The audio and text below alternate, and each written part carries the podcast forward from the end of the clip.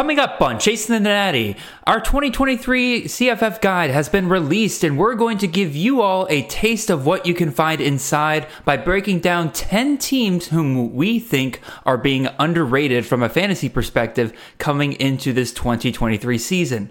All this and more coming right after this.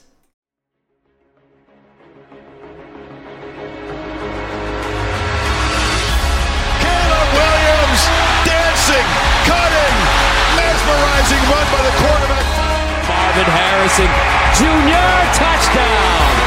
Marvelous Marv. Ball next to the end zone, dropped it in for Franklin. Oh, majestic touchdown. This is Chasing the Natty, a college fantasy football podcast.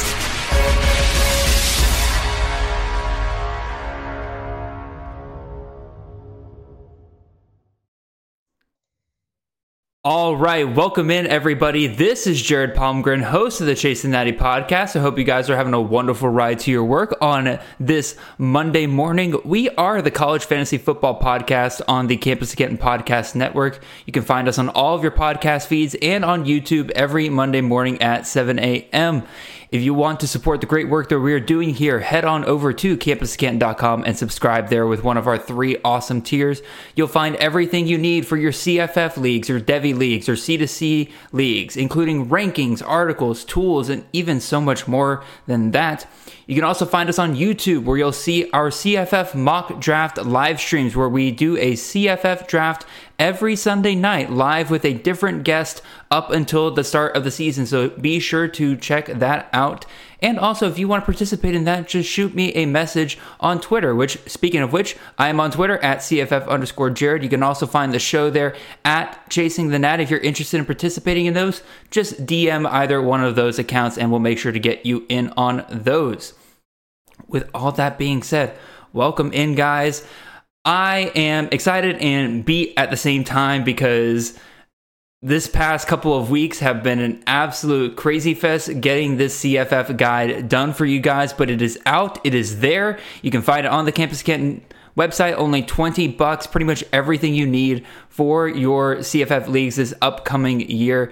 It is by far the thing I am the most proud of every single singer, every single year that we do here at Campus Canton, guys is incredibly awesome. And today I have on me one of the people that has been instrumental in putting that together and also is just an awesome guy and one of the founders of campuscanton.com, Mr. Chris Moxley. Chris, welcome back to the show, dude. Thank you. Yeah, I don't think I've been on for probably probably two months. Well, at least two months. I don't even know the last time I was on here. We haven't we haven't chatted on on the airwaves in a while. So I'm, I think the uh, I'm excited to be last. I think the last time you were on was when you took no, no, no. It was Justice and Ethan, and then Justice and Chris. So yeah, you were you. It's been Yeah. even before that. I thought you were one of the guys that took on when I was away in May. So yeah, shoot, dude, it's been forever. We need to fix that. We need to get you on more often. It really, it really has.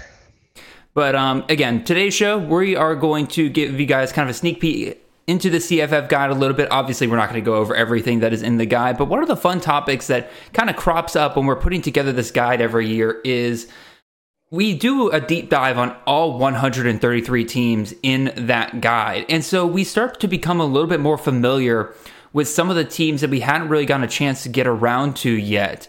And so we get some teams every year that we think, huh, there's a lot more to be excited about here, or at least a little bit more interesting here than we've kind of given it credit to up until this point. So, Chris, you and I are going to dive into 10 of these teams today, mostly G5 teams, but we got a couple of G, uh, Power 5 teams in here as well that could definitely be a, of a lot of value for people. Because, again, almost all of these teams, I put down the ADP for a lot of the players that are involved with them a lot of these teams have guys that could be super valuable at the end of your draft. So be sure to listen on that.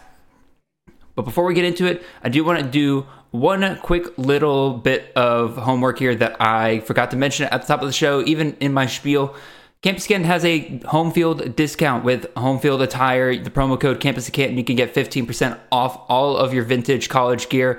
I'm actually pretty excited because they just launched a new line of Georgia vintage gear over there. So I'm definitely probably going to take some of my first paycheck, go on over there and use that promo code for that. You guys should too, because they have awesome stuff for all of your fan gear over there. So go check that out. Mox, I've been rambling long enough. Let's get into some of these teams here. Let's head on over. We're going to go alphabetical order with these guys, and we are going to first. Oh, where'd my ticker tape go? My ticker tape's gone. That sucks. Anyway, um, let's start with here with the A's. Let's go alphabetical order here. Let's go with Arkansas State rough, rough year for this team last year. It's been historically a team that we love in CFF, especially during the Blake Anderson years. But man, last season was rough. 128th in rushing offense, 73rd in passing offense. Their defense couldn't hold anything up. They had no receivers over 500 yards last year. James Blackman, although he finally kind of solidified himself as a starting quarterback, very disappointing year. 2,400 passing yards, only 14 touchdowns, and less than 350 pass attempts. It, again, just a rough, rough year all a round. But we go back two years ago to 2021. While it's definitely still a step back from the Blake Anderson offenses we had with the Red Wolves, they passed combined between the two QBs that they're playing with Blackman and Hatcher. They passed 525 times and combined hit almost 3,800 yards and 27 touchdowns. But again, between the two of them. So, Mox, the major question with the Red Wolves here is what can we expect this year? Do we expect what we got last year, or is the truth more like we got two years ago and they're in for a bounce back year this year? What do you think about these guys? Yeah, I think there's a lot of reasons to be excited about this. I say a lot of reasons to be excited. We're talking about Arkansas State, right? So I think there's reasons to be tentatively excited. Um, and a lot of that is probably better offensive line play. So last year they ranked 129th in offensive line yards. Line was terrible, probably the worst in the entire Sun Belt. When you're talking about that sort of conference in your last, it's a, it's a problem. Um, but I think they're going to improve a lot. They brought in three pretty good transfers, um, all over 300 pounds. I think they might have the biggest offensive line in the conference, and that matters when we're talking about like 300 pounders versus dudes who are like 260, 270 that some of these teams have. So I think the overall unit is going to be better. Uh, so I think that I think if the line is at least closer to like 80th rather than 129th, I think we're going to see a big improvement. I would agree with that definitely because one thing that stuck out to me, this offensive line was terrible when it came to sack yards. They were in, oh, yeah. they were in the bottom 20 in all the country in terms of allowing sacks. Um, James Blackman got sacked 35 times last year. They were averaging 3.17 sacks given up per game. It was an absolute nightmare for that offense to get going. It was, it was an offense that was already struggling but it didn't help that you know they were getting set back at least three times a game because of a huge sack given up. So let's talk about some of the players involved with this offense. Mox, the only guy that at least I could see in our ADP that is consistently getting drafted in the top 20 rounds is Corey Rucker. Wide receiver 92, kind of being taken around the late round 16, early round 17 range versus everybody else involved in this offense. You got the two quarterbacks, Jackson Daly, JT Shrout. We'll we'll see who wins out there. Zach Wallace is a guy I know that you're kind of interested in at running back, and then Jeff Foreman and Corey Jackson, two wide receivers. All these guys are going undrafted. Corey Rucker getting drafted, but he's kind of the one that we're kind of waiting on a decision about his eligibility, right? So it feels like he is. There's a lot of risk going on there. What do you what do you kind of break down with some of these players involved here? Yeah, um, Rucker's interesting because last year at South Carolina, he just didn't play. He had an ankle injury and just couldn't really get on the field. Um, so he returned to Arkansas State where he had, you know, two pretty good seasons. Jeff Foreman's weird because he, like, I guess took the weight room really seriously this offseason, added 20 pounds of, of muscle, which is bizarre. Like, I've talked about that before where I just don't even like the idea that a player's adding 20 pounds when they're 170, whatever. But um, but yeah, Zach Zach Wallace is the guy I think I like more than anybody. Uh, big transfer in from UT UT Martin. He's already six foot two twenty. Came to the program kind of like he won this workout warrior award, which I think matters to this team and Butch Jones and everyone. Like I think that those sorts of things are important. Like a guy who's lead, leading by example. He's the biggest back they got. He was incredibly productive. He had 31 touchdowns in his last two seasons there. I like him somewhat. He led the spring game in rushing yardage, and if the offensive line is going to improve, I think that he's going to be the guy. We just need the offensive line to improve. It is really the end of the day. But I don't know if I want to touch the passing game. I don't know how it's going to really shake out all that much. Um, I think it's going to be Jackson Daly starting. I'm pretty sure. Uh, they brought in Jaylen Jaylen Raynor, who I think is a pretty interesting um, stash candidate in CFF Dynasty. But I mean, you're probably still a year away from him, but I think he's a good player. So uh, the offense has the pieces to be good. It, it depends on whether or not these three big transfers are going to make an impact or not. Yeah, I'll start with Zach Wallace. Zach Wallace, I haven't done too dug too much into. Again, it, it it makes me happy to hear that he is a bit, pretty big dude. Again, like you said, six foot, over 200 pounds. That's good. That's very good to hear, especially in a G5 program. But again, I we just haven't really seen a clear workhorse running back with uh, Butch Jones going on over here with Arkansas State. So I'm a little skeptical there. But again, a lot of these things are talent based. So maybe if he does separate himself fully from the rest of the pack in that running back room, we could see him take off here. You're pretty confident in Jackson Daly starting.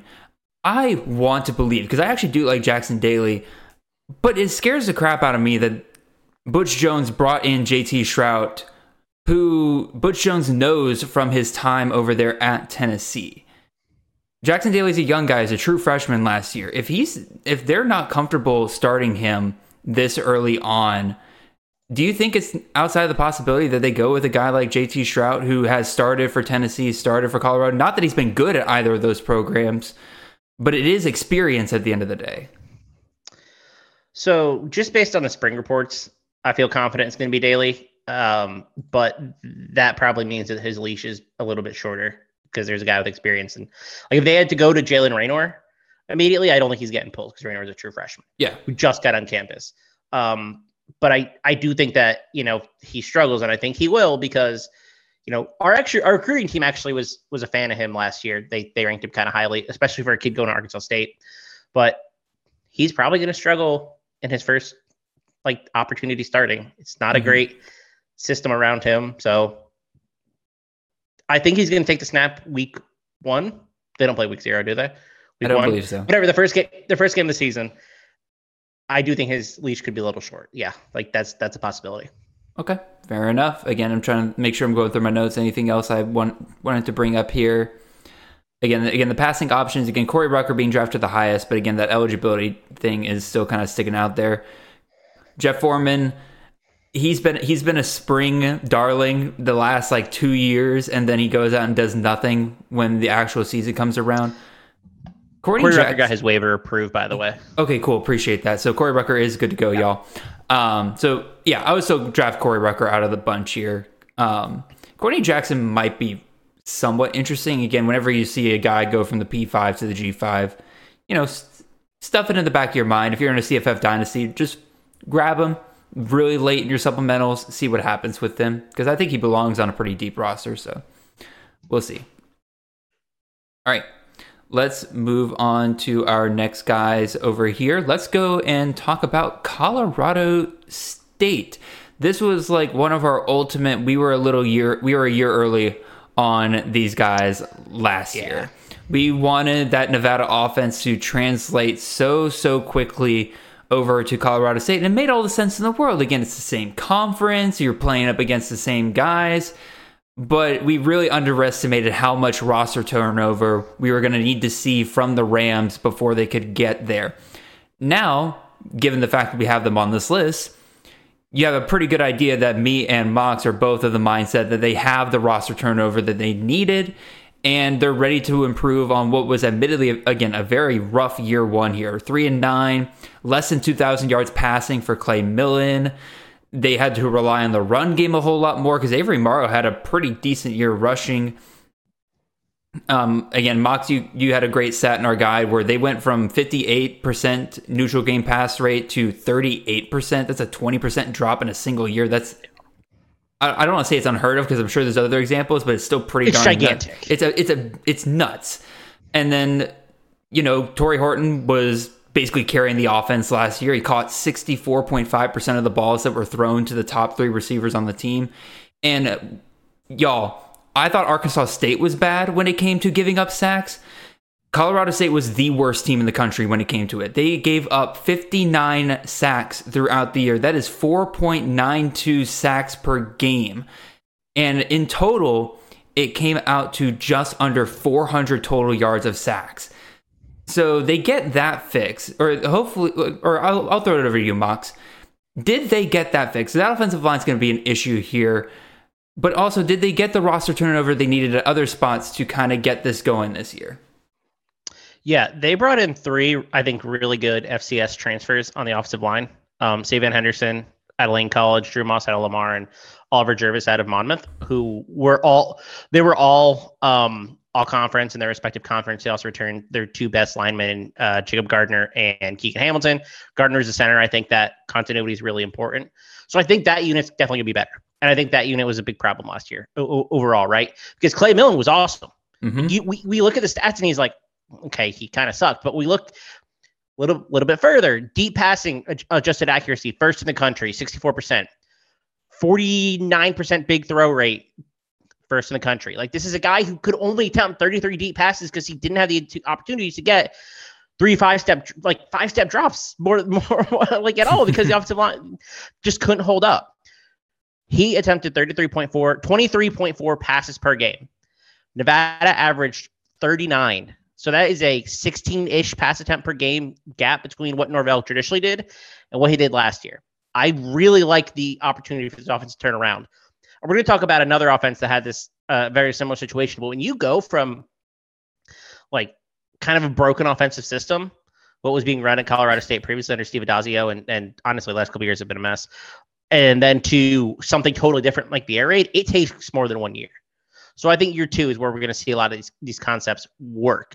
And a lot of that is offensive line. Like there's continuity there. It's a whole new system that you have to adjust to. It's not just the players, it's system based. And I think they have a pretty good supporting cast, mm-hmm. in, in my opinion. Like I think the players in this team are good enough to be highly competitive. It's just the system, man. System takes a while to learn. Well, I'm glad you answered already one of my biggest questions because one of my Oh, biggest, one of my biggest questions at the bottom of my notes here is like, is Clay Millen just not as th- good as we thought he'd be? Because again, like you had, um, um, God, what's his name? The quarterback from North from Nevada, Carson Strong. Car- Carson Strong. It's like you got Carson Strong, and he turned out to not be a very good quarterback at all. He went undrafted in the NFL draft and everything like that. So you're really thinking like, oh, anybody could do this, and then Clay Millen comes in and looks disastrous year one. But like you said, if you dig a little bit deeper, he was a lot better than people were giving him credit for. So yeah, it turns out he is. He's probably as good as we expect him to be.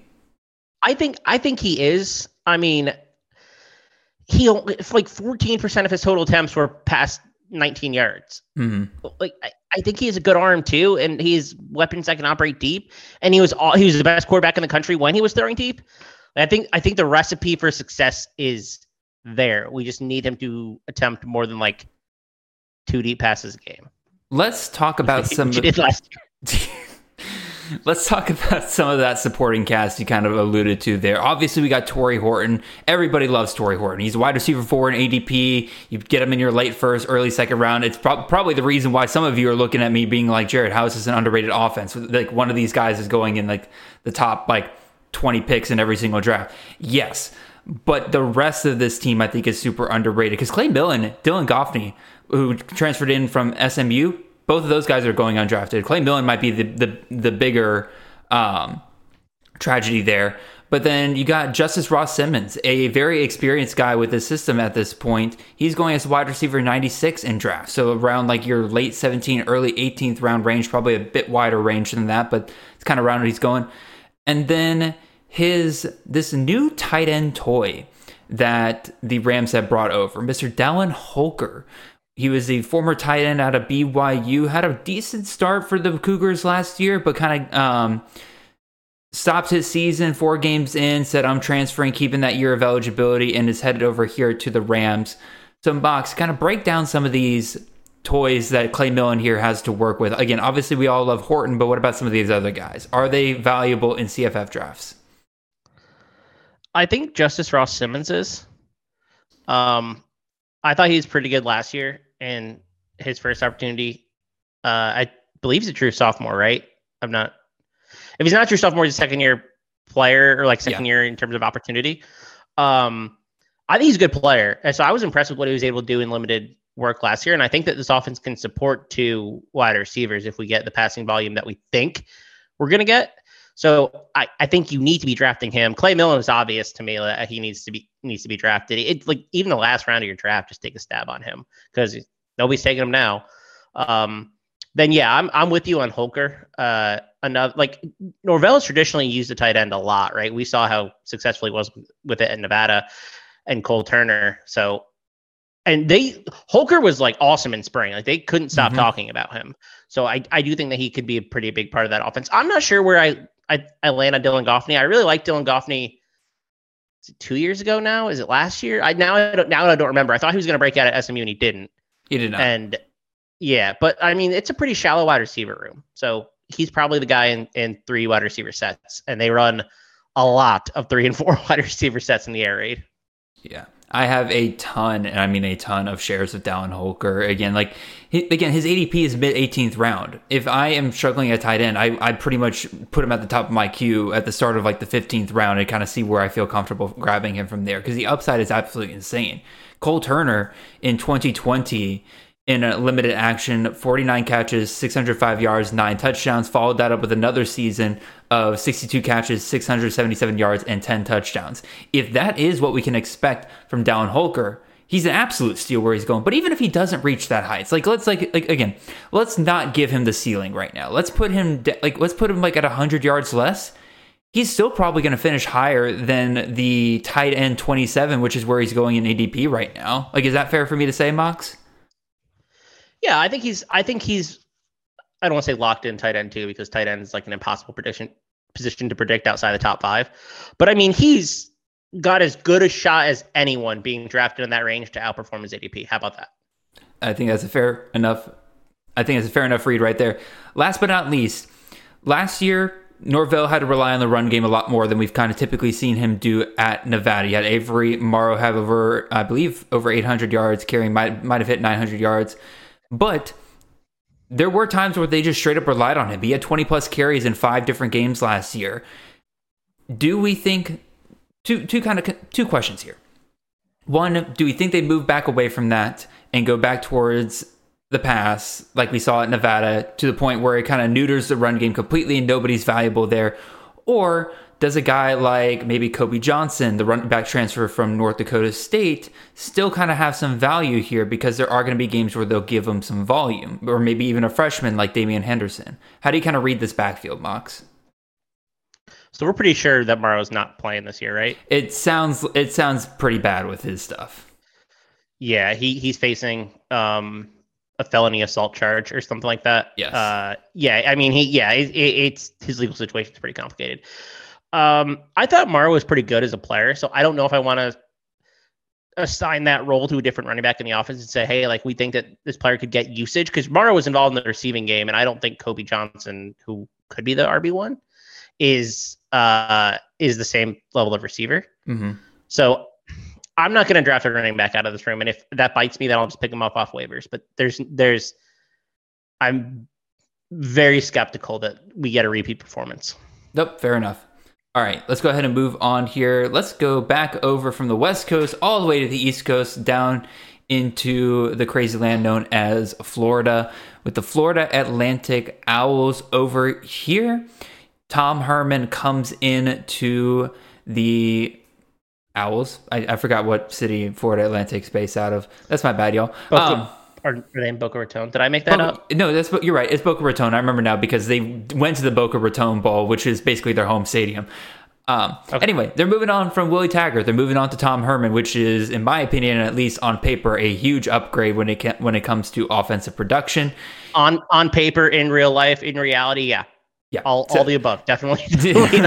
just a, just an upgrade all around. Um, they bring in Casey Thompson to start at quarterback. Again, I I doubt that Daniel Richardson, who came in from Central Michigan, is going to really give them any run there. Herman has produced some great CFF quarterbacks in the past. You got Sam Ehlinger at Texas for three years there. Greg Ward at Houston was just an absolute monster for them. He's also been really good at, at producing some top wide receivers for CFF. He is Tom Herman is in the top 20 uh, coaches in America for producing wide receiver points per wide receiver 1 points per game and wide receiver 2 points per game. You can find all those stats in our guide by the way as well. So, Mox, let's start with the quarterback situation and the wide receiver situation here. We have Casey Thompson, QB 41 in ADP, kind of being taken around the mid 15th round. LaJohntay Wester is definitely the highest guy being taken right now. Mid 8th round, wide receiver 31 off the board.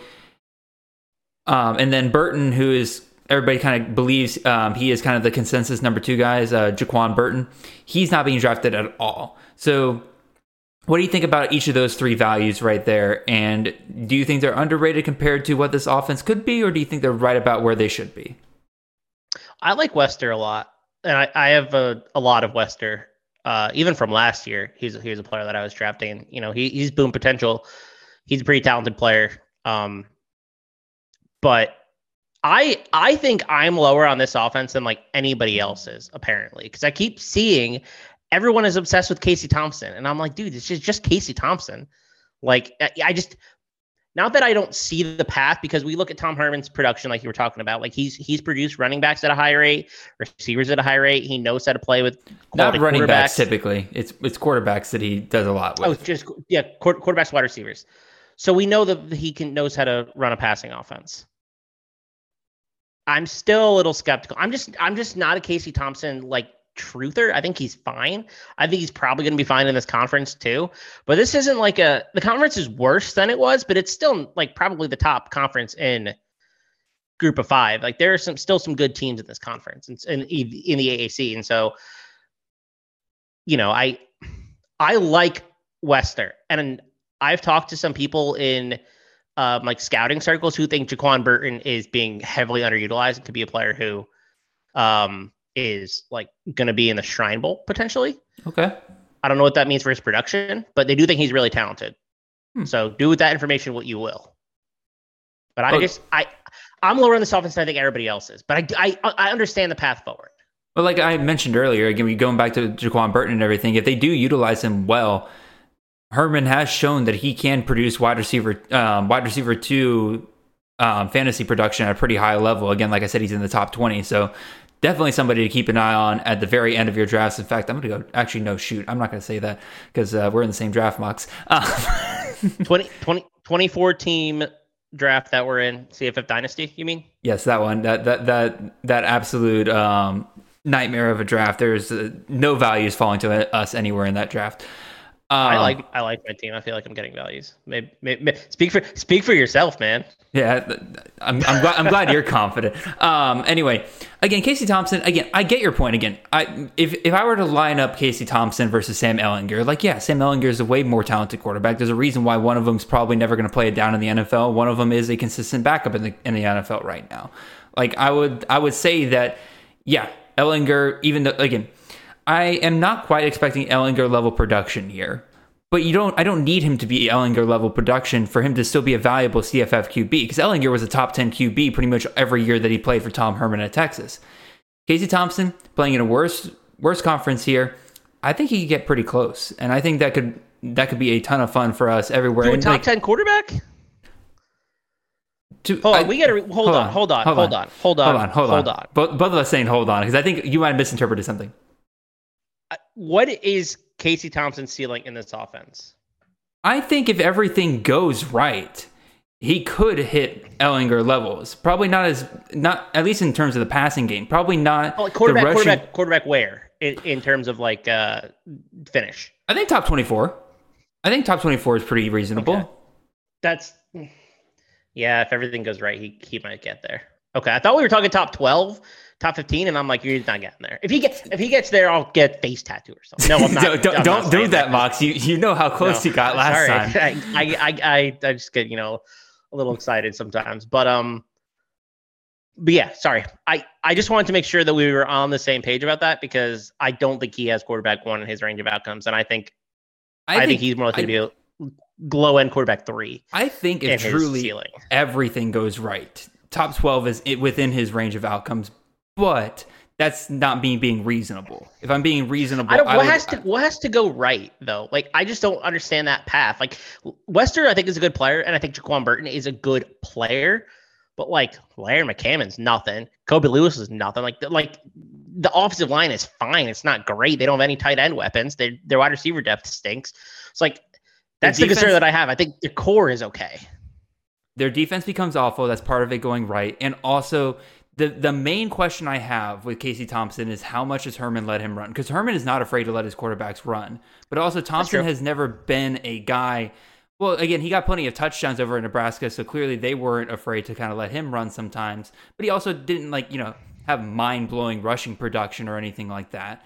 So it's a question of was he being underutilized at a place like, like Nebraska and Tom Herman's about to unleash him in the running game, or is he just not that good of a rusher and that's what's going to keep him from getting Ehlinger levels?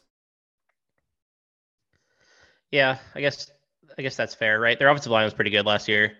They're in, I think twentieth in average line yards, and they bring back three three starters and like four or five guys with experience. So Perfect. it could it could happen. I'm skeptical it does, but it could happen. So, Mox, you're skeptical about Casey Thompson. One guy I cannot understand where people are coming from with this offense is a lot of people have started saying that Larry McCannon, McCammon is worth something. Like he's like worth where he's going in drafts right now. I just really don't see it. Even in the mid late 15th round where he's kind of been going and everything like that. Like, yeah, he almost he had over 200 touches last year. But Tom Herman's been very, very clear that this is going to be a committee approach at the running back position here. Like it's going to be McCam, it's going to be Kobe Lewis coming over from uh, Purdue slash Central Michigan, and then um, is it Mobley? Mobley? Um, It's Mobley. but Mobley's going to be involved as well. And everywhere that Herman has gone, he's gone with a committee approach for the most part, except for I think his first year at Houston. He went with a he had kind of a true workhorse back. I forget the guy's name off the top of my head, but other than that, he's gone committee approach ever since then. And McCam is nothing really special. Again, he didn't out tut or he didn't outproduce um, Mobley on a down to down basis last year. So it's not like he's clearing away the best running back on this team. I think that's a complete avoid for me in the 15th round. I'm not touching the run game here at all. I mean, if we're talking a best ball, right? I'm looking at his his game log last year. I think he has probably three weeks, four weeks that he made your lineup, and that is if you didn't really have anything else going on. He's just a low ceiling player. Like he he scored more than one touchdown in a single week, which was the last week of the season.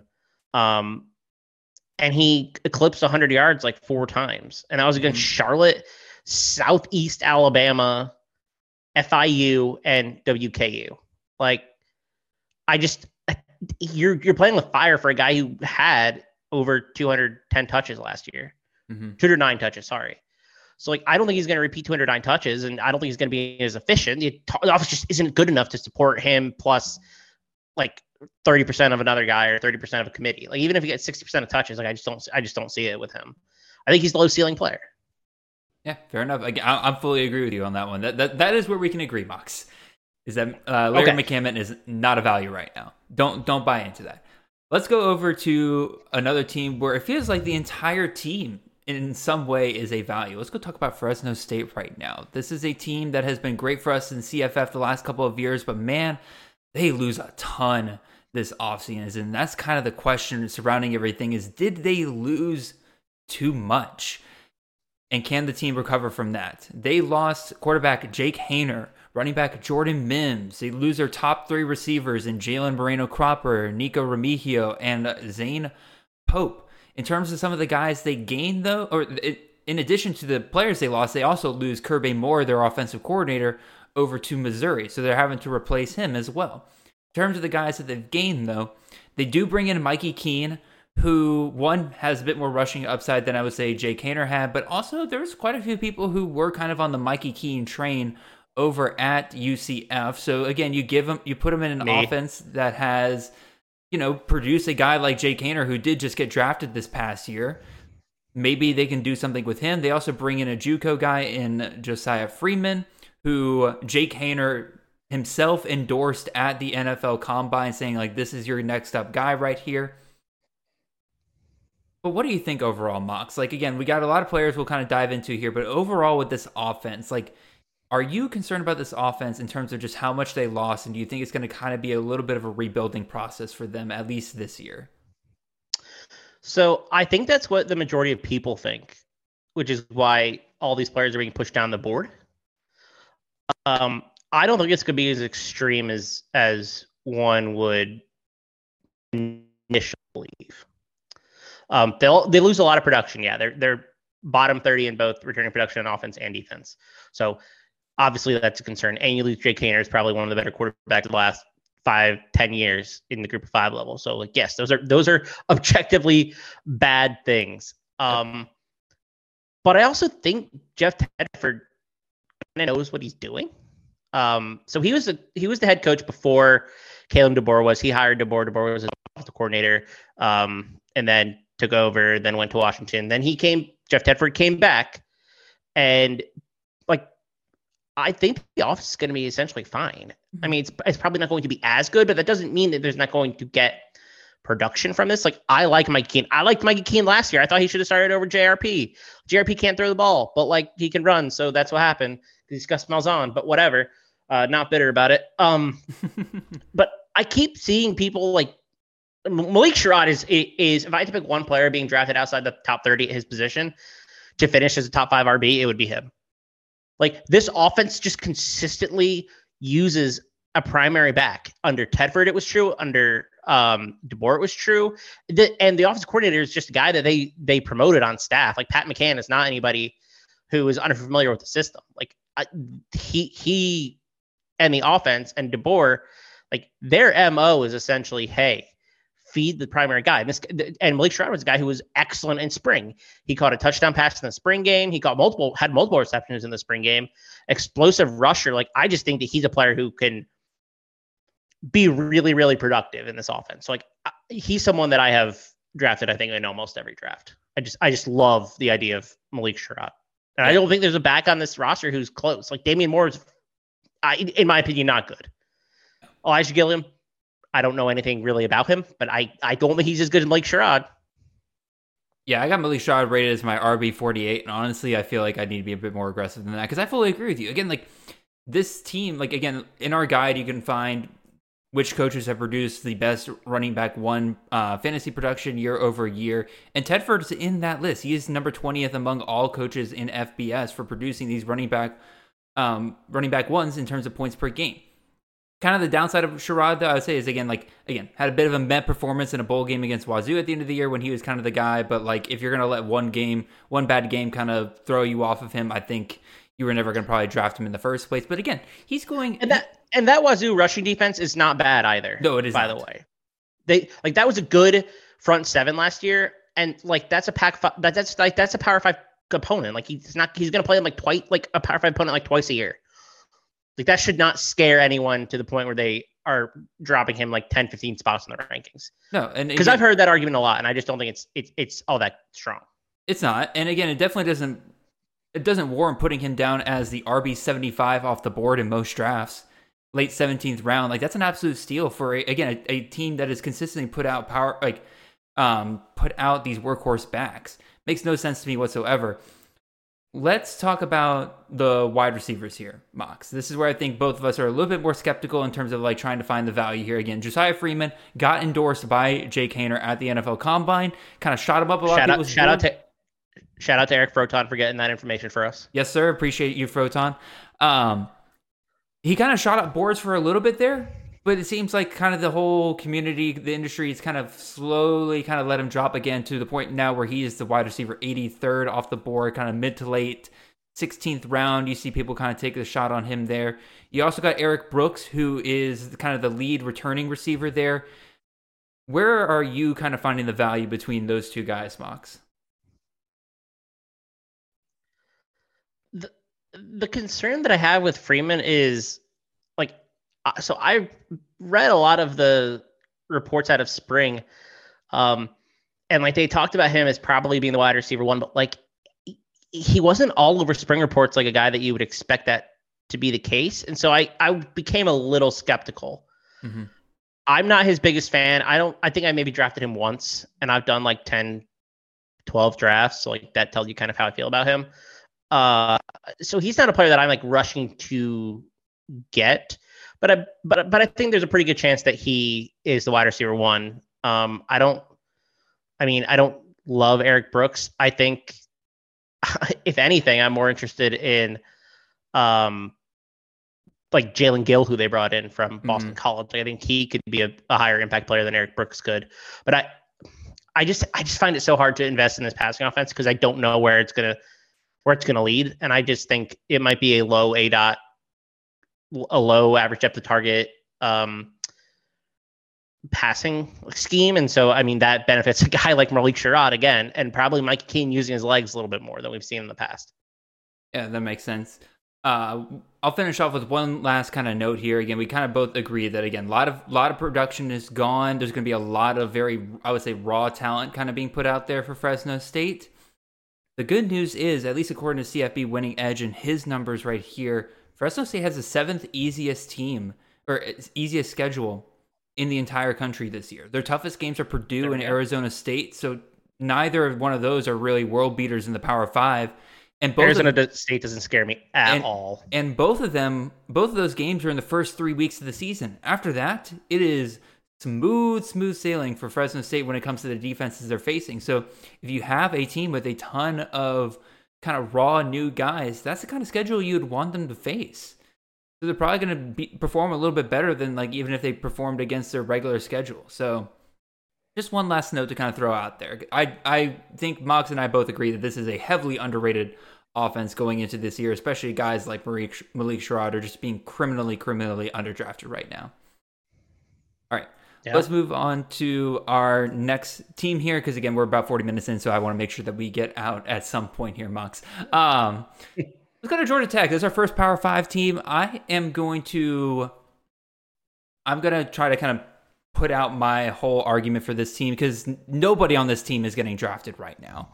Um, except maybe Malik Rutherford late in like 20 plus round range and everything. But for the most part, like nobody's really being drafted pretty highly here. Geoff Collins is out. Brent Key is in. GT kind of made a I want to say a surprise hire, but they made they hire Buster Faulkner from Georgia. He was an offensive analyst over there. He is coming in and is set to run a very similar system to Todd Monken. There was a lot of talk in Georgia circles that if Monken were to leave, that that Faulkner would be the guy that they would use to replace him. Well, Monken took too long to make his decision. Faulkner had an opportunity at Georgia Tech, and they went with they went that direction. And so now Georgia has Mike Bobo. Um, so Whoops. so you got Buster Faulkner going over to Georgia Tech. Again, he's going to run a very similar system to Monken. Again, Monken's system was one of the best offenses in the entire country last year. They add in two receivers from the portal from big time Power Five programs. You got Christian Leary coming in over from Alabama, and then you got Dominic Blaylock coming in from Georgia, who was very reliable in the slot over there. They got Malik Rutherford returning there. They also add in Brett Seither, a tight end coming over from Georgia. So again, familiarity with the coach. We saw what Faulkner and Monken were willing to do with tight ends with guys like Brock Bowers and Darnell Washington. You get the Monken style offense in the ACC where they are going to be fa- forced to pass more due to game script because Georgia Tech's defense is atrocious. To me, kind of my argument here is like, tell me that couldn't be a ton of fun right here. The main problem is, of course, one, the schedule for Georgia Tech is awful, especially in the playoffs. They got Clemson and Georgia in weeks 11 and 13. And then, really, the main question is what what are they going to do with QB? Because it's either Haynes King or Zach Pyron, neither which really strikes a lot of confidence into anybody. But regardless, the fact that none of these guys are even kind of being ta have nobody's really taking shots on a lot of these guys, to me feels like a mistake. What do you think, Mox? Yeah, I, I so I expect Zach Pyron to be the guy at quarterback, um, which I think is better for this offense than Haynes King, uh, because I think the the best player on this offense is going to be Malik Rutherford, and he's being drafted sometimes. I don't want to say he's being drafted a lot, but he he's a player who would it surprise you if at the end of the day he had like 800 yards and 800 900 yards and like eight touchdowns. Not at all. That So I feel like that's and and to get there, you're looking at boom weeks because he's probably going to do essentially nothing against Clemson and Georgia. hmm Um, might struggle, get- probably going to struggle against Miami. So you're looking, but the schedule's like pretty pretty good. Right, you have SC State, you have Bowling Green, you have Boston College, you have UNC, who's always porous on defense. And you have a, a Virginia team who I don't think is going to be competitive on defense either this year. So you're looking at a guy who can win you weeks. So he's a player that I'm much more interested in potentially in best ball Mm-hmm. when I don't have to worry about knowing, or a player that I know that I'm going to get like four or five starts out of, and just say, hey, like he could sit on my bench for the rest of the time because you're going to know which weeks to start this dude. Um, so I, I I found myself really liking Malik Rutherford. He was awesome in spring too. Like they couldn't Mhm. stop raving about how good he was. Um, I think Christian Leary is pr- pretty interesting as well. Um, I just don't know how he's going to get utilized. So I'm, but like he could be a player who sees like four or five touches, like it- Curtis. Sam, think Curtis Samuel at Washington in Washington, right? Like a player Yeah. who could see like four or five touches out of the backfield, and a player who can catch six passes a game. That none like that utilization wouldn't surprise me either because he's a player who did play running back in high school, was kind of utilized there at Alabama when he got on the field. So I, I think there's a lot to be excited about, honestly, for this Georgia Tech offense. I, I don't know what the ceiling is, but I do think there's players who are going to be fantasy relevant that you probably need to consider drafting. And I, I, I think Malik Rutherford is one of them, and in deep leagues, Christian Leary is probably the other. What about Brett Seither? Again, coming over from Georgia, following following Buster Faulkner. I trust I trust you more because you, you're more familiar with him. I, I honestly don't know much about him outside of the fact that he's probably the tight end one in this offense, and the offense is, is one that likes to utilize the tight end. So, but I mean, I haven't drafted him, and I don't think he's being drafted. But tight end premium leagues or you, leagues where you need to start two, like that doesn't feel like a bad bet. No, again, like Is he is he like, is he like a dynamic athlete, or is he just like a reliable like definitely get you eight yards when you need it? definitely more closer to the reliable side here and everything like that. But Yeah. again, like him going from the SEC to the ACC, maybe he can be utilized a little bit better there. I don't know. But again, like you said, Mox, like outside of the top five guys in CFF, thing like tight end is just so hard to predict. Why not take a shot on a guy that is following a guy where again we've seen one of the best tight ends in the country come out of the last couple of years, so we can definitely see And there. this- And this is an offense that returns all five offensive line starters too. Which- so like that's but- huge consistency.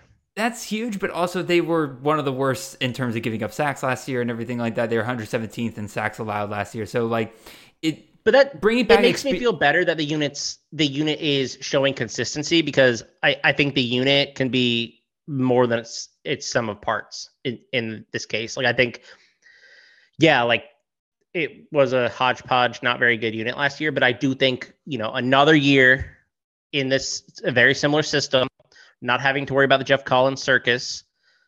I think you can I think there's reasons to be excited or at least tentatively excited about this offensive line because when you return five starters, like that matters. It does. Because there's familiarity, and I, I just think the unit is more important than like I don't think any of these offensive linemen are all that good, Hmm. but can they outperform their individual abilities? I think that's a possibility. That doesn't. Uh, this also doesn't mean that I'm drafting Dontae Smith or Trevion Cooley. That just means that I think the offense isn't going to be hand, hindered by like horrible negative plays.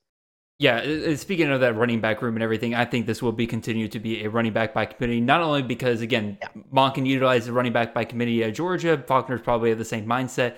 But again, you got Dontae Smith, Trevion Cooley, two kind of senior guys there. Neither one of them are great. So I don't think either one of them are going to break from the pack. And then also Evan Dickens is a running back, a true freshman running back that has gotten a lot of praise this spring from coaching staff and from some of the older players about how quickly he was able to pick up the playbook. And if this is Monken's playbook, like that Faulkner's kind of bringing over and everything, that's a difficult playbook to comprehend. So he's probably going to be able to get into the mix there as well. Maybe even take over some of the other younger guys that are there. It's probably going to be a three-headed monster running back if they're going to run the ball a ton. So I wouldn't trust any of these running backs. Yeah. All right. Let's go from Georgia, fly way out west, and let's go to Hawaii. Once again, another one of these teams I think we are a year early on last year because we didn't expect Timmy Chang and them to just straight up not install the run and shoot last year. And then they just, and they're like, yeah, we'll do that year too. I'm like, I don't know why you didn't start a year early, even if it didn't work, but I think that, so. Whatever. What so what happened, or at least what what I was reading happened was they got like into spring practice, started, and were like, oh gosh, this is not going to go well. I just I just stopped, and so they ran a super vanilla offense last year because Okay, gotcha. Okay, that then that would definitely make sense. Again, like if this is truly the run and shoot offense that we're going to get this year, like they said, like they said they're going to install this spring, we know there's going to be fantasy value here because that's just what the run and shoot system gives us. The problem is there's just so little information that comes out of Hawaii. It's so hard to nail down who is going to be the value here. Let's look at some of the players that are involved here. Brayden Schager, we pretty much are pretty solid that he will be the starting quarterback. Taking a QB seven or QB fifty seven in drafts like end of round eighteen typically. So you're probably looking at, at as like your fourth or fifth option, off, or actually fifth or sixth option at QB off the board. Tylan Hines is their running back into the 14th round, typically uh, RB62 in drafts. Very explosive guy, but again, run and shoot system. How much volume is he going to get? The interesting part is, once again, we know there's going to be fantasy value at the wide receiver, but currently, all three guys that people are kind of looking at, like Panoke, uh, Hines, and Walthour, or Wal- Walthall? Walthall? Walhall. Walhall. Um, they're all going outside that round 20 range. Like nobody's really kind of like reaching up to grab any one of those guys. So Mox, like how what, have you been able to find with the Rainbow Warriors here, man? Like what are what what guys are you kind of looking at here? Yeah, I so I've been pretty aggressive with with Tylan Hines all offseason, uh drafting him. I am not as worried, I think, as some people are about the system because I, I he he's a player who is like a Calvin Turner type mm-hmm. player for Hawaii. So like if you remember what Turner did, he was heavily involved in the passing game. Hines is the same type of player. I think he has if he doesn't have RB wide receiver eligibility, that is how he's going to be deployed at Hawaii. So I think he's a player who I I kind of equate this to Jo'quavious Marks at um Mississippi State. He's a player who could catch uh, legitimately 50 passes, in my opinion. And so I think that upside is there for him. And, and I think he's going to be used as the primary back. He's not big. Like, no, he's, he's not the same thing with all. Malik Sherrod, right? Malik Sherrod was 180. Tylan Hines, I think, is like 185, maybe. No, he's uh, but it doesn't se- really five seven one seventy. I just I, I looked it up before the show. He's a he's a pretty okay, small so he's guy. Sm- he's he's smaller than that, but it doesn't matter. In these in these conferences, like they run these dudes who are tiny mm-hmm. up the middle all the time and and get them in space. And this is an offense that I think will get him in space and heavily utilize him as a receiver. So I really like what I've seen from Hines. Also drafting a lot of Brayden Schager. Um, so last year they were 30th in offensive pass rate in neutral game scripts uh, at 52%. I expect that number to jump like 10% ish, like 60 plus, 62, 63, which would be top 10. Like this is an offense that really wants to run um, a bunch of air raid concepts. So like T- Timmy Chang obviously ran that one with June Jones at Hawaii, uh, and Ian Shoemaker, who is the office coordinator, came over from Eastern Washington, another air raid team. Like you'll you'll get some version of the run and shoot, air raid, like all of those concepts implemented this year. That they focus on implementing that in the spring. It will definitely happen. So this offense is going to be a lot uh, more pass heavy. The other thing, which is why I like this offense's ceiling overall, is they just weren't running that many plays last year. Like mm-hmm. they they were basically playing keep away as much as they could because they didn't have the ability to run the system that they wanted to. So they were 105th in offensive pace. So like plays per minute, I don't. I just don't think that's what they want to do. Ian Shoemaker, um, ranked ninth in plays when he was his last season at Eastern Washington, like play, plays per second, like I or plays per minute. I think he wants to run a fast offense, and he wasn't able to last year because he didn't have the, the players to do so. So yeah, I, I, I think this is definitely an improvement. I'm drafting Schager. I'm drafting Hines. I think you just take a stab at the receiver that you want to at this point. Like mine's been Jonah Panoke. Uh, I, he he's the most tenured guy. He's one of the most experienced. I've been tar- targeting him. Um, I know that others really like Chucky Hines, or mm-hmm. I, th- I, I, believe it's pronounced Chucky. I don't think it's Chucky. It is Chucky. I, I don't, Everybody okay. I've heard has said Chucky. Okay, so Chucky Hines, and I, think I think Mike Bainbridge is someone who really likes yes, Hines is. um because he, he projects him to be the slot receiver there. So it's I all, all of these are all, all these guys, Jalen Walthall, Jonah Panoke, and Chucky Hines are all guys you I think you can target. Just pick one and take a stab. Yeah, because again, I'm I'm fully with you. To me, this situation in Hawaii is kind of a very similar one to like what's going on in Kentucky and everything, where like you have two guys, and I think most people are either in on Panoke or Chucky Hines at this point.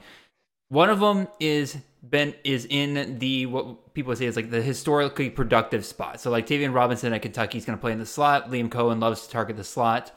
But then you have the guy on the outside, Barion Brown, Jonah Panoke, in this instance, who are probably the more talented guys. So the, like they are probably going to be the ones that are going to be able to make the big plays a bit more. So which one do you kind of take your stab on? I like you said, Mox. I think that's really up to each individual drafter. I'm a systems guy, so I'm probably going to have more Chucky Hines than I am going to have Jonah Panoke. But at the same time, I do see a world where this offense, like even though they typically tar- target the slot, they're more than willing to kind of shift things over and target the just most valuable guy on the field because that's just what good offensive coordinators do a lot of times. So. And you know who might be the wide receiver one on this team? It might be Tylan Hines. He might lead them in receptions. He could, that, and and Like, I in, think- in I which think case that would be incredible. The answer. Like I, if I had to, if I had to bet right now who has the most receptions, like he'd probably be second. Wow. Like a wide receiver one would be first. I don't. Oh, I want what a Pinocchio or Hines, but I think, or Chucky Hines. I think Tylan Hines could probably be second in, on this team in receptions. And I, I don't know. I just think he has like 50, 60 reception upside in this in this offense. Maybe I'm just totally off, and all of my Tylan Hines will just be lit on fire. But I, I just really like him. I just think he's, and I just think he's a good player at the end of the day. So like his role, his utilization, like all of those things line up. Yeah, absolutely. Again, I'm, I'm not going to argue with you on any of that right there, but we will definitely see. Let's go back. Let's get back stateside here. Let's go and, or continental stateside here. And let's go talk about the Temple Owls here, man. This is like Temple has typically, historically, just been a team that we CFFers just forget about. Like, they're- like it's never been like a team that people really love to get value out of here. But this year, got a lot of people are kind of very interested in this group, mostly because they're terrible. And last year, that terribleness led to an insane number of passes from quarterback EJ Warner, who in the second half of the season averaged 48.3 passes per game and thankfully completed a lot of those. He was in the second half of the season had a 60 plus percent completion percentage. So it's not like he was throwing a ton of balls that were all just hitting the ground. Here is my concern though. I still think Temple's going to be bad, so I think they're like I'm not worried about the game script, even though they did only um, pass 40% of the time when they were in neutral game scripts last year. But I don't think they're going to be in neutral game scripts that often here. The the thing that concerns me the most is the fact that while EJ Warner was passing almost 50 times per game last year, his average yards per attempt in the second half of the season was 6.75 yards per attempt. So they're just they're not throwing the ball deep down the field whatsoever and that to me limits the upside here for this system. But EJ Warner's not the only guy here. Again, the, you want to bet on the volume? That's great. Maybe they hopefully they put put it on the field a little bit more often. But Amad Anderson Jr. is a wide receiver that I'm starting to get a little bit more interested in here because again, in a PPR league, if, if you're the wide receiver one on a team that's passing almost 50 times per game, that can lead to an insane number of receptions, even if you're not doing much with those receptions. Like in PPR league, that's absolutely insane. And then the same goes for a guy like at tight end and David Martin Robinson, who in two out of his three last games last year, he had 10 plus targets. Like Mox, I know you wrote an article on uh, David Martin Robinson and everything like that. So you want to dive a little bit more into him? What's going on there? Yeah, I mean, he just down the stretch. He was one of the most uh, utilized options of the position, and I think that's by design. I don't think that's by accident. I mean, he would, if you look at his last six games, he would be, or last eight games. I apologize. Um, he would be fourth among all tight ends in returning uh, target share. Like that, that's a player that I think you really want to be looking at. So, like, if he's going to get, you know, six targets per game at the tight end position, he's definitely going to outperform our current expectations for him. So yeah, he's a guy that I'm I'm pretty aggressive with drafting. Um, I've also taken a lot of EJ Warner, to be honest. I I just see this offense passing 40 plus times a game. He's the best player in the field. Like, why would you not put the ball in his hands and like not hand it off to EJ Wilson and Edward Saydee like 30 times a game? I just may, maybe I'm wrong about what this offense really wants to do, but I think you got EJ Warner who surprised with how good he was last year. And I think they're just gonna like they like put the ball in his hands and let him throw 50 times a game. What's the worst thing that's gonna happen? You're freaking temple, man. I was say, Like, seriously. Yeah, no, I don't. I I, don't I, I, I think that's exactly kind of the right way to think about it here and everything. And again, I'm hoping they kind of bring up that average yards per attempt because I, I hope they get way Which more I think- aggressive than they did. I think they will. Um, and again, right, we're talking about an offensive line that was bad last year, but returns four. So like this is the Georgia Tech corollary we just talked about, which is like, Mhm. yeah, they return a lot of offensive linemen and experience, but like they weren't good. So how much does it does that familiarity within the system matter? Um, so I think it's going to be better unit because like they were 124th in average line yards last year. So like they Mhm. weren't a good unit. Um, also- so they do return their four best linemen in my opinion. So So- It's also one of the worst rushing teams in, in general because like Edward Saydee, just I know don't for a fact that- run. Just run. Just throw it 60 times. Like what? What? Who is stopping you? Nobody. Nobody. But here, here's the other question I kind of have about this team again. Temple, we we both agree Temple's terrible. Like even if they do throw 60 times a game, there's not really much upside to this team in general, especially when it comes to touchdowns. Like there were there, were, that's kind of the main thing here is that like yes, Jose Barbon went had 72 catches for 918 yards last year. Like that's an that's a great stat line for a CFF wide receiver. Yeah. Except for the fact that he only had two touchdowns. Like that's what that like that's what's going to keep you from starting him on a week by week basis in a lot of leagues is that you know for a fact that like at max he's going to get one touchdown because that's how many touchdowns Temple's going to score. So where where do they improve on that? And especially for a guy like Amad Anderson who I like in terms of the volume and everything, that is kind of the thing that scares me into drafting him where he's currently going around the mid 18th round and everything like that. That makes it feel a bit more fair for him to go that late. What do you say to that, Mox? Yeah, and so I think they were historically low in terms of um, drive to like points per opportunity.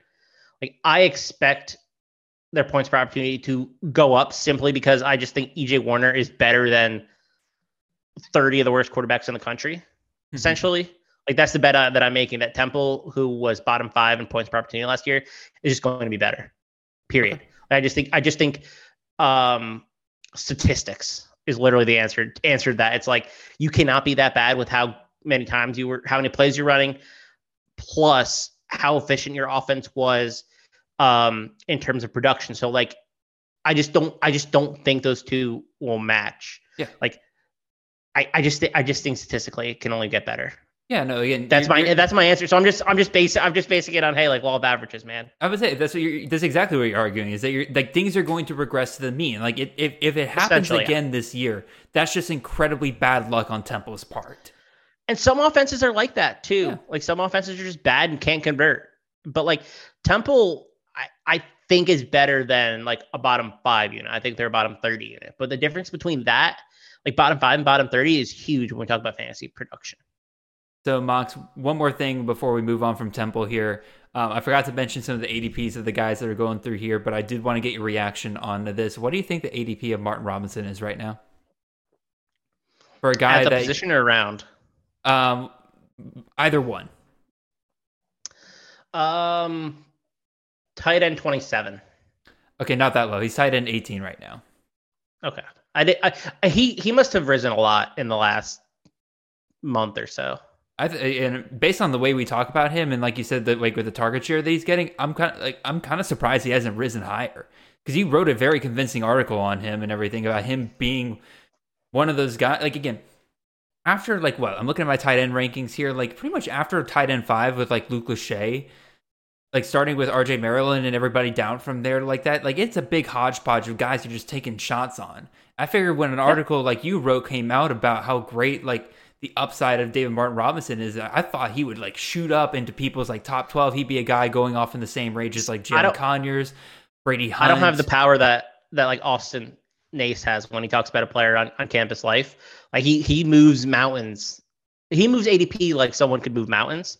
I I have I just don't have that power. I'm surprised. So. I'll. I'll take all I'll take all the David Martin Robinson discount that I I can get.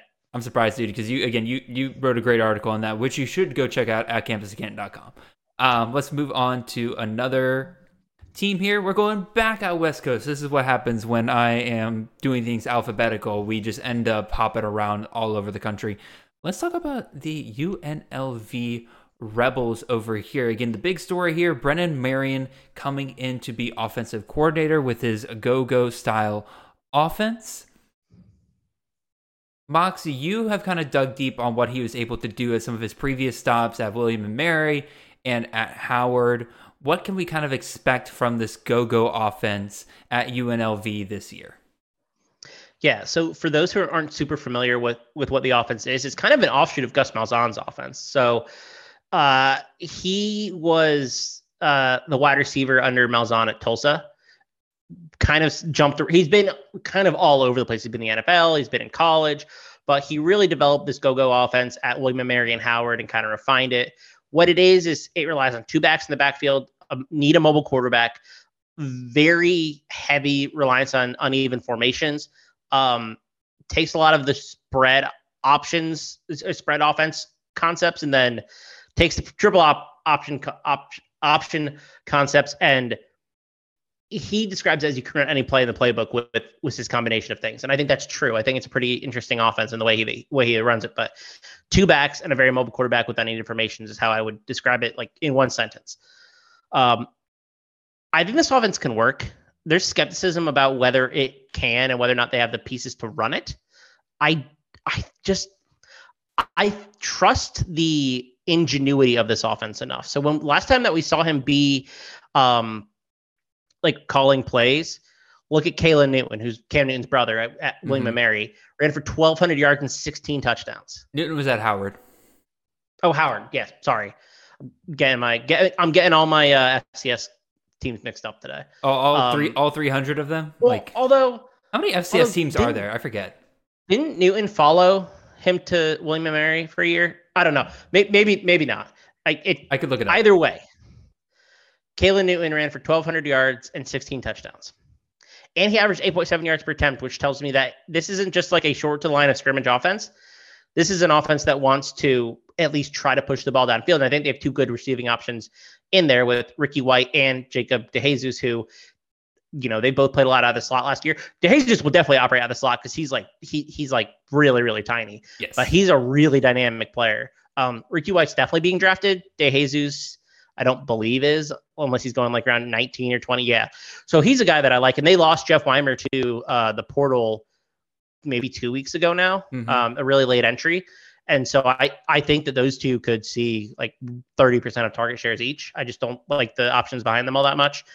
Um, I, I just think this offense has upside. I really do. I really like this, th- their potential this year and long term. Yeah, I think, and again, some of the things that might pop up when people talk about this offense is like, whoa, okay, they have Barry Odom. He's a defensively minded head coach and everything like that. But I mean, history shows that Odom is not afraid to take his hands off the offense. Like, namely, look at what Josh Heupel was able to do at Missouri in 2016 and 2017. Like, Odom is not afraid. Barry, to... Barry Odom, he's a smart guy. Yeah, like he knows, he knows, he knows that he's not an offensive guy, so he hires the best offensive guy he can. Brennan Marion, he wanted he wanted Bobby Petrino. yeah, that was. which I which which listen, you, you could say a lot about Bobby Petrino, but he knows how to run an offense. This That's is true. That is his one positive quality. This is very very true. Um, again, uh, other things here and everything like that. Um, like you mentioned, Ricky White being taken the mid 15th round, wide receiver 74. I think that's a steal compared to where he's going. And then Jacob DeJesus, like you mentioned, he is he is a guy going drafted outside the top 20 rounds and everything like that. He's definitely a guy I would shoot late for in some of your drafts. Courtney Reese is the supposed next guy up at running back. He kind of looks to replace Aidan Robinson. I don't think we can really expect too much out of him because, again, I went back and looked at what Brennan Marion was able to do with running backs at William and Marion at Howard, and there's just really not much there. So I wouldn't take the shot there the problem is he keeps two on the field at all times essentially. Yeah. Like there's no there's not a primary back in this in this system. Oh, and, and there's he, like ne- there's never been. And he loves to run his quarterbacks, which is another reason why he should probably take yes. a shot on Doug Brumfield. Like the I would say just the absolute insane rushing numbers I've seen out of some of his quarterbacks at William and Mary and Howard are just oh yeah mouth watering for CFF. K- Caylin Newton, who like is like a quarter of the athlete that he is of his brother Cam, mm-hmm. like was a monster on the ground. Oh yeah, like like Doug Brumfield is is a legitimately really athletic quarterback, and so he only had I think 33 design rushes last year. Like it wouldn't surprise me if that number was like 60. 100 oh no okay, like okay, okay okay we're going even i mean more than more than 10 design rushes a game. I mean or 100 12 game let's say eight design rushes a game. eight design rushes a game makes sense so like 90, let's say like like between 90 and 100. I don't think is out of the question. If you're getting like 90 to 200 design rushes, like that's going to be productive player. Plus, we I think we like the wide receivers. Like yeah, Ricky White was really inconsistent last year. Like he his his he had a lot of trouble with drops. But if he he can improve, I I think there's a lot of upside there. So, Mox, I got two more questions for you. We're going to look at the schedule of UNLV here because that is kind of another selling point for this offense taking off here um, this upcoming year. They're like top three in The- terms uh, say according to CFB Winning Edge, they're the third easiest schedule among G5 teams this year. I'm gonna I'm gonna list off the names and you give me a thumbs up or thumbs down of whether you start Ricky White, Doug Brumfield that week. I mean, obviously it depends on your team, but just like in a vacuum, would you start them? Okay. Bryant. yes, This is an obvious no, but Michigan. no, Vanderbilt. probably not. UTEP. Yes, Hawaii. absolutely, Nevada. no question. Colorado State. Billion percent. Fresno State. Uh, probably. New Mexico. Yep. Hawaii. Or not Hawaii. Wyoming. Uh, yeah, probably. Air Force. Probably not. San Jose State. Yep. Like that's that that's like what three fourths of the schedule that you're pretty just pretty confidently saying Yeah. yes that you're going to start them that week. That's another reason why I did. Like again, if if things don't work out, like if if they're not going by midseason, obviously that's not like then we were probably just a year too early on this offense and everything like that. But if they get going, like you got a great back half of the schedule there where you're pretty much starting them pretty much any given week right there. That's my last question though, Mox. Is Doug, is Doug Brumfield being drafted right now? By the way, Yes, he is. Um, like mid late nineteenth round, so QB sixty one. Oh, that's about right. Okay. Um, last question, Mox. What percentage chance would you put on out there that we're a year early on this offense? Fifty percent. You think it's about I think- 50-50 shot? 50-50 shot were just the early, and they just don't have the the pieces to run this offense. I think that might be true, just because I don't like the receiver depth all that much. I don't like Courtney Reese or Vincent Davis. Um, they don't really have like th- the, the offensive line wasn't very good last year. Um, they were 122nd in average line yards. They they did they had two transfers, one from Arkansas and one from Buffalo, who were um, better than anybody they had. But there's a there's a it might be like 60-40 that we're a year too early, but that shouldn't. But but Given where they're going in a- drafts, yes, given where they're going, like the upside is clearly there, especially for a player like Brumfield and Ricky White. Like they, they have the potential to finish top 24 at their position. yeah, Brumfield's being a I guy. don't know that- that Brumfield will get there, but he could. but like Brumfield again, Brumfield's like your fifth or sixth quarterback off the board. Like if you if you don't nail your fifth or sixth Perfect quarterback off the perfect board, sixth quarterback. Like you Perfect are like you're not crying yourself to sleep at night. Ricky White, he is your sixth, seventh wide receiver off the board typically. If you don't nail that, you're not crying yourself to sleep at night. Jacob De Jesus, And you get just invest in upside at that point. Exactly. Hey, when you're getting to your to your sixth or seventh wide receiver, just take upside shots. Guys are going to win you leagues. Like you don't have to play it safe. Like what, who would, if you want to win, you have to take upside shots. And this offense isn't an an upside shot offense, and the defense is terrible. It's so, truly horrendous. That's my selling point. Yeah, All right. Speaking of upside offenses that may not survive in or that may not get going in year one, but also have terrible defenses. Let's go back to South Florida, going way back over to the East Coast. Let's go talk about the South Florida Bulls here. Again, big headliner of the offseason. Alex Golesh, the offensive coordinator the last two years at Tennessee, is taking over as the head coach. All expectations are he's going to bring a very similar style offense over here to South Florida. He has two offensive coordinators, but they're kind of OCs in name only. They're more there to make sure that that system runs as well as it possibly can. The main kind of things here are is this a year too early for this offense? Because they lose a little bit during the offseason. Their two best receivers, Xavier Weaver and Jimmy Horn, are both lured away by Colorado and Deion Sanders. Not really a lot of solidified guys there behind them that they've even brought in. So we'll get to them in a second. But we'll start at the quarterback situation here, Mox. Byron Brown, man, what a finish to the season that he had. All right. Like Oh yeah. the the passing numbers were kind of okay. I mean, the game against Tulsa was great, you know, 240, three touchdowns, but man, his rushing numbers 12 attempts, 76 yards, and a touchdown against Tulsa, 16 or 15 attempts, um, 109 yards, and two touchdowns against UCF. Like, we know for a fact Alex Golesh is not afraid to run his QBs. Again, we saw that with Hendon Hooker. So it's not like Brown's going to get neutered with Golesh coming in here. They're going to utilize his legs and they're probably going to improve his passing game with the simplified concepts that they're going to be running in that kind of system. So Byron Brown is there. We're all hoping he's the starter, but Gerry Bohanon's still kind of hanging around and everything like that. Are you nervous at all about him being a threat here, Mox, or are we pretty sold on Byron Brown? I'm pretty sold on Byron Brown. I'm I'm pretty. If if Bohanon had uh, played in the spring, I would be less convinced. But I mean, he was hurt all spring, and so I, I don't think there's a chance that he's going to jump him after not playing and being able to install the new concepts. Like you're not. I just I find it hard to believe that Bohanon's going to be rolled out there after after that. Um. So yeah, I like I like Brown. Um. And I he was really efficient last year on the ground too. Like 31 attempts for 179 yards is really good, considering that counts sack yardage. Mhm. So we know that he's a, a an above average rusher at the position. There's a lot to like about that profile. If if there's one offense on this list though that I think we're year too early on, it's this one. Yeah, I think that's kind of that's, that's really the thing that nags me in the back of my head because I love Byron Brown. I've been drafting a ton of him. I've been taking shots on Nay'Quan Wright, Kelly Joyner, who we'll get, to go those guys here in a second. I've been taking shots on them as well. Um, I guess we'll go ahead and get into this receiver situation. So again, Horn, Weaver, they're gone. They're going to Colorado. Really wish they would have stayed because I would have been way more confident in this offense. But Kelly Joyner is a running back in this system, but he's kind of been like more of that kind of scat back where they've been passing him a ton out of the backfield. He's apparently moved over to slot. Um, I don't know if it's full time, but he's moving over to slot, which again, if you watch Tennessee the past couple of years, that slot position has been very, very productive. So he's by far the most experienced player in the receiver room. Again, he's not obviously been a receiver very long, but he's like he's a guy that the, that the coaching staff clearly trusts to move over there. They also bring in Michael Brown Stephens, the wide receiver out of Minnesota that a lot of us kind of liked going into last year. Then he didn't really do anything for the Golden Gophers. So he's there. And then Mox, you mentioned um, in your uh, write up for this team in the CFF guide about, and I'm pronouncing this correctly, I hope, Naiem Simmons. I believe he is coming up from, the, is it Juco or the FCS? Um, you kind of mentioned him. FCS transfer. Can you kind of dive into those two guys right there?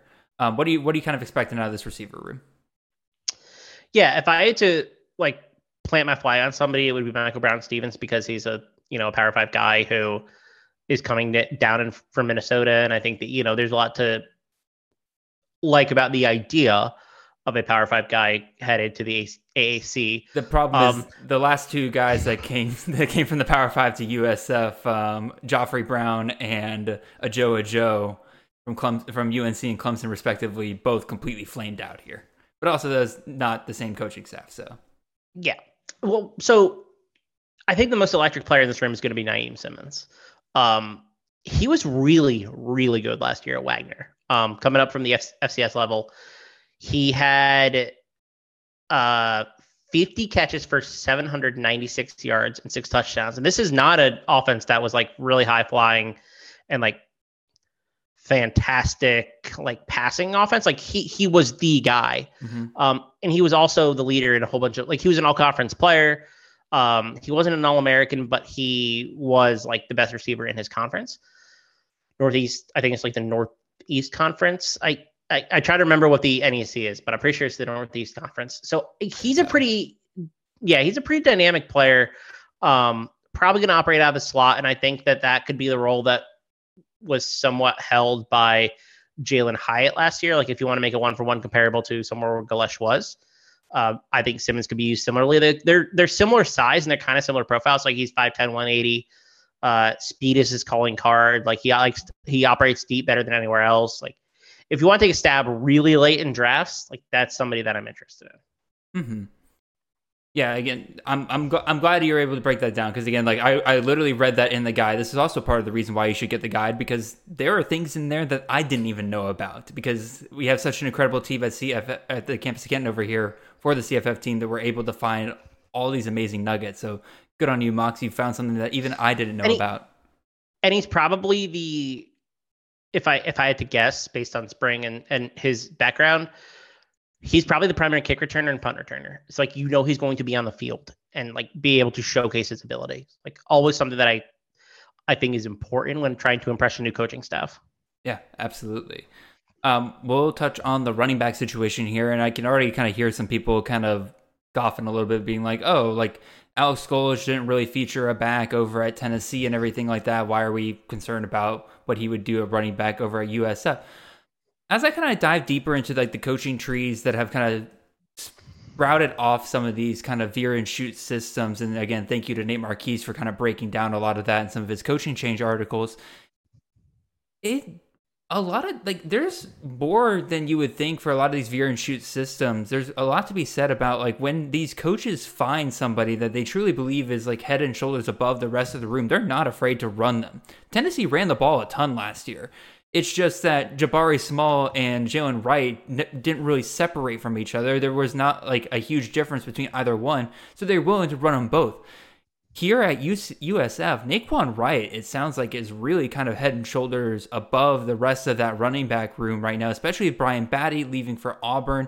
And if Kelly Joyner truly does move full time to the slot, like it makes a lot of sense for Nay'Quan Wright to kind of get that workload that we're looking for. And if this offense kind of gets going in year one here, like this offense is going to score a ton, and Nay'Quan Wright's going to get a good chunk of those touchdowns just by in, just by being out there. Yeah, maybe he doesn't get like the 250 touches that some of these other veer and shoot running backs do, but if they score a ton in the AAC, like the touchdown upside is going to be pretty good for him there. What do you think, Mox? Yeah, I I mean I understand the argument again, right? Like, I get it. You get it. I think he's going to be the RB one as well. I think he's going to see fifty-five to sixty percent of touches, which is feature back workload. Um, I don't know how good this offense is going to be, and I don't know that they're the going major to. question, isn't it? I don't know that he's going to have enough touchdown opportunity to hit what um, we need, right? So like Byron Brown is probably going to get like a bunch of red zone opportunities that might go to right. This is very true. And those red zone opportunities are probably going to be limited anyway. So that's the that's the concern that I have when I'm talking about right. But I mean, late in drafts, you're getting a guy who's probably going to get 55% of touches. So like, yeah. you're not going to find that. In yeah, he's going rounds the, 20 to 30. He's going as the RB 99 in drafts in like late round 19 right yeah. now. So like again, it's ton of upside there. And like I'm trying something out a little bit where I like a lot of people talk about like, you know, receiver, quarterback stacks and stuff like that. I'm trying something out this year where I kind of target what I what I call like some QB running back stacks where like the ball is going to touch two people's hands at any given point during the game. It's either going to be the feature running back or it's going to be the quarterback who's either going to run it or they're going to throw it. An example is like DTR and Zach Charbonnet last year where like 90% of any given play on offense for UCLA was going to one of those two guys. And I was able to, at least in one league, get both of those guys in that productive offense. And it was absolute magic for me in CFF because they got into high scoring games and whoever got the touchdown, I was benefiting from it. I think you could see a similar situation here with Byron Brown and Nay'Quan Wright, where it's like either going to be Brown who is going to throw the ball or run the ball himself, or it gets handed off to Nay'Quan Wright in any kind of close game. Does that kind of make sense? Yeah. I think this is going to increase value there if you're able to pair him up with Brown. All right. Let's go and talk about our last team here. Going back to the Power Five, another nerd school, but you know the nerd the nerd schools are uh, they're they're they're uh, looking up this year. We got Vanderbilt over here, and last year was quite truly their best year in a long, long while. They almost made a bowl game, which is a minor miracle for Vanderbilt right now. I truly think their hiring of Bud Simmons legitimately might be one of the most underrated hires I think I've seen a team make in a long time because I really do think with the experience he had on like the recruiting trail and everything, he was able to kind of go in there and kind of revamp because he's, he's the director of their players uh, personnel over there. I think he was able to he, kind he of revamp- 24 7 for yeah. a long time. He was with 24 7 for a long time. So he's able to kind of go in there and kind of revamp, like, alrighty, we're not going to land the top guys, but I know how to kind of look for diamonds in the rough. And they've done a really good job the last couple of years because they got instant impact freshmen last year, like AJ Swann, who was kind of going back and forth with Mike Wright. You had Jayden McGowan, who played as their wide receiver two last year, probably going to be their wide receiver two again this year. This year, Sedrick Alexander is set to be their, at least, again, I don't know if he kind of separates himself as a clear RB1, but he'll probably get the first touch when the when the fall comes around and everything like that. I do think that this team is kind of getting on the up and up. We avoid Vanderbilt players because they've just been so far behind the rest of the uh, SEC, even the SEC East, which is the weaker division by far. But now are they a bit more valuable now that we're seeing them compete with the likes of, you know, Kentucky, Missouri, Florida? Like they they're they're not super far behind everything anymore. I'm kind of curious to see where Vanderbilt kind of goes this year. Again, maybe they caught people off guard last year. They're going to kind of regress back again this year because people kind of take them a bit more seriously. But Mox, like guys like Bo Sheppard, I mean, Sedrick Alexander, I mean, we'll see how much that goes. It's probably going to be by committee at least start the year. What do you kind of think about these guys? I like them more than I would have in previous seasons um, for the reasons reasons that you gave, right? So their first two weeks, Hawaii, Alabama A&M. You're you're starting Vanderbilt players yeah. in those games. So I mean, they're going to be favored by double digits plus in in each of those. So like Alabama A&M, they'll probably be favored by 20-ish points. Um, UNLV, Missouri, like those are games you can start them. Yep. I mean, you can't start them basically the last six weeks of the season, in my opinion. Like that's the concern with with this offense. Like I just don't think that you're starting them against Florida, Georgia, Mississippi, Auburn, South Carolina, or Tennessee. Like I, they're probably going to be double digit dogs, and so like you're maybe you're taking AJ Swann and Will Sheppard and starting them, but still, I don't feel great about that. But the first six weeks of the season, like you kind of know what you're getting from this Vanderbilt team, and I think that could be something good, better than better than it's ever been. And I think Sedrick Alexander is a pretty uh, interesting player, just considering how much he was talked about in the spring. Um, I think Jayden McGowan is good. I just don't necessarily know what his upside is. I think he could be better than Will Sheppard, but yeah, from a talent perspective, it's an interesting offense. It is kind of an interesting offense. Again, like the only guy who's being drafted out of this bunch is Will Sheppard, and he's being drafted as a wide receiver 49, early round 12 kind of range. Everybody else is being undrafted. I'm not going to draft AJ Swann, even though I kind of like this offense for the upcoming year, because like you said, like things can go badly for Vanderbilt pretty quickly. I'm not going to worry about. Again, he doesn't have elite passing numbers. He doesn't have elite or elite passing attempt numbers, and he doesn't have the dual threat ability I really want to see. Sedrick Alexander, again, i have been on the record that I'm very high on him. I do think he'll be the RB1. I think he'll probably separate himself as the year goes along here. And you mentioned Mox like the second half of the season that like you know you're not going to start him against Florida, not going to start him against Kentucky and everything. But the, you know Vanderbilt beat both of those teams last year. Again, probably going to get a better version of Florida, or hopefully, actually, Florida could end up being a dumpster fire by years end. We'll see how that goes. But even still, like in those games, Ray Davis got 26 and 30 carries in those games.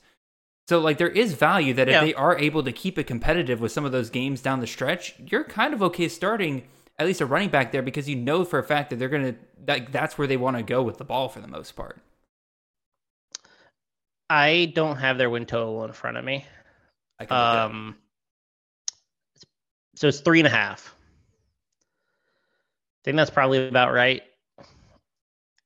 Which that they expect them to win against Hawaii, expect them to win against Alabama A&M, and then be competitive in two other matchups. And I think those matchups and um and one of you know like Wake Forest. I don't think South Carolina maybe. I don't think they're going to get Wake Forest. That's like, the concern that I have. Mm-hmm. Well, that's that's also the concern so, that I have is that like the offense will be too pre- unpredictable to kind of know weeks which weeks they'll be productive for because there's no way you would have gone into last season and started Ray Davis against Florida or Kentucky because you would have thought like oh Florida and Kentucky they're going to take care of Vanderbilt and everything like that but then they surprised everybody. We'll see. You need it. You need yeah best ball best ball only. I just can't imagine starting them in any matchup that isn't part of their first four games. Alrighty. With that happy note, we will finish up here. Mox, we had a great, great show here. I hope everybody got to learn just a little bit more here. I really need to fix these graphics at some point. I hope everybody learned just a little bit more, maybe found some different diamonds in the rough that you hadn't really considered before. Again, like pretty much a lot of the guys that we talked about here, like I get I looked up their ADPs for a reason because I'm like I wanted to make sure we were talking about guys that are going relatively later in your drafts. Again, I think the only true top guy we talked about was Tory Horton, who goes in the first, second round. Yeah. But everybody else, these are guys that are going in like the round 15 plus range. Oh, LaJohntay Wester as well. But again, everybody else, like round 15 plus range. Like these are guys that, quite frankly, I think if we bought into them just a little bit more, I could see them moving up into like, or at least some of them, like moving into like top 10 round range where like isn't again, that's how this works. It's how this industry works, where a lot of us kind of start buying into the same guy. Some people start taking them a little bit earlier, and it kind of builds on itself. Suddenly, a guy that was in the round 18 range two months ago is now a top round guy. Lots of groupthink. Lot, there is lots of good thing, and again, like it's a both a good and a bad thing because again, we it helps us kind of learn about different players that we hadn't learned before. When you see a guy get taken higher, like, huh, there's something there. But also, again, it can lead to different things. Like I, I can't think of any players off the top of my head from last year, but again, there were definitely a ton of busts last year where we all bought Chris, into. Chris Brooks is an, a good example of a Chris- guy who's going like round 20 and then shot way up and busted. Yeah, Myles Price was another one. Maybe he wasn't like round 20, but like he was going in like round tw- 10, 12 range. All of a sudden jumped up into like round two range because we were all so bought into the idea that he would be the guy at Texas Tech. Boom, he busted. Another another example right there. But again, this kind of helps you provide a lot of different ways that you kind of think about it. Just some offenses that I think just for most part we just haven't really been talking about enough. So Mox, you kind of have any final thoughts here on some of the teams we talked about, some of the players we talked? What do you think? Um, no, I just think they're all, you know, you're, you're shooting for upside in these late rounds. So that's what to keep in mind, right? Like we understand that there's risk in every single offense that we talked about, which is why they're underrated or not getting talked about a lot. I do think there's a lot of upside with these. So that's just something to keep in mind when you're talking about drafting. The way you win drafts is taking these, um, these home run, home run shots. And, and so that's what I would keep in mind. But, uh, besides that, I, I would just say, all of this information that we talked about today, like it's all in our CFF guide. It's all there. You can read it and come to the same conclusions that w- we did. So I would definitely recommend purchasing that if you haven't already and and read through this, read through all the like everything we talked about, I mean, is in there. Yeah, pretty much the only thing I did in terms of researching for today outside of our CFF guide was just looking up previous season stats. That's pretty much the only thing that I that's the only thing that I wrote down in our ADP. Well, our ADPs in our CFF guide, but just like um looking up different guys that are outside of our profiles and everything like that. Like other than that, like everything I grabbed from the guide. It, like that's how much information you can get out of it. So definitely go purchase that. It's only 20 bucks on campuscanton.com now. Mox, you've been incredible. All of you who are listening are incredible as well. We'll be back here next Monday. For those of you who are listening now, make sure you go ahead and check out last night's CFF mock draft live stream. I got Tommy Harvey from dynastypros.com on this week. It is, it is a ton of fun. So make sure you go and listen to that. Get your CTN double dose this week by listening to that. But outside of that, really appreciate you guys. I hope you guys have a wonderful and blessed weekend. I'll see you guys.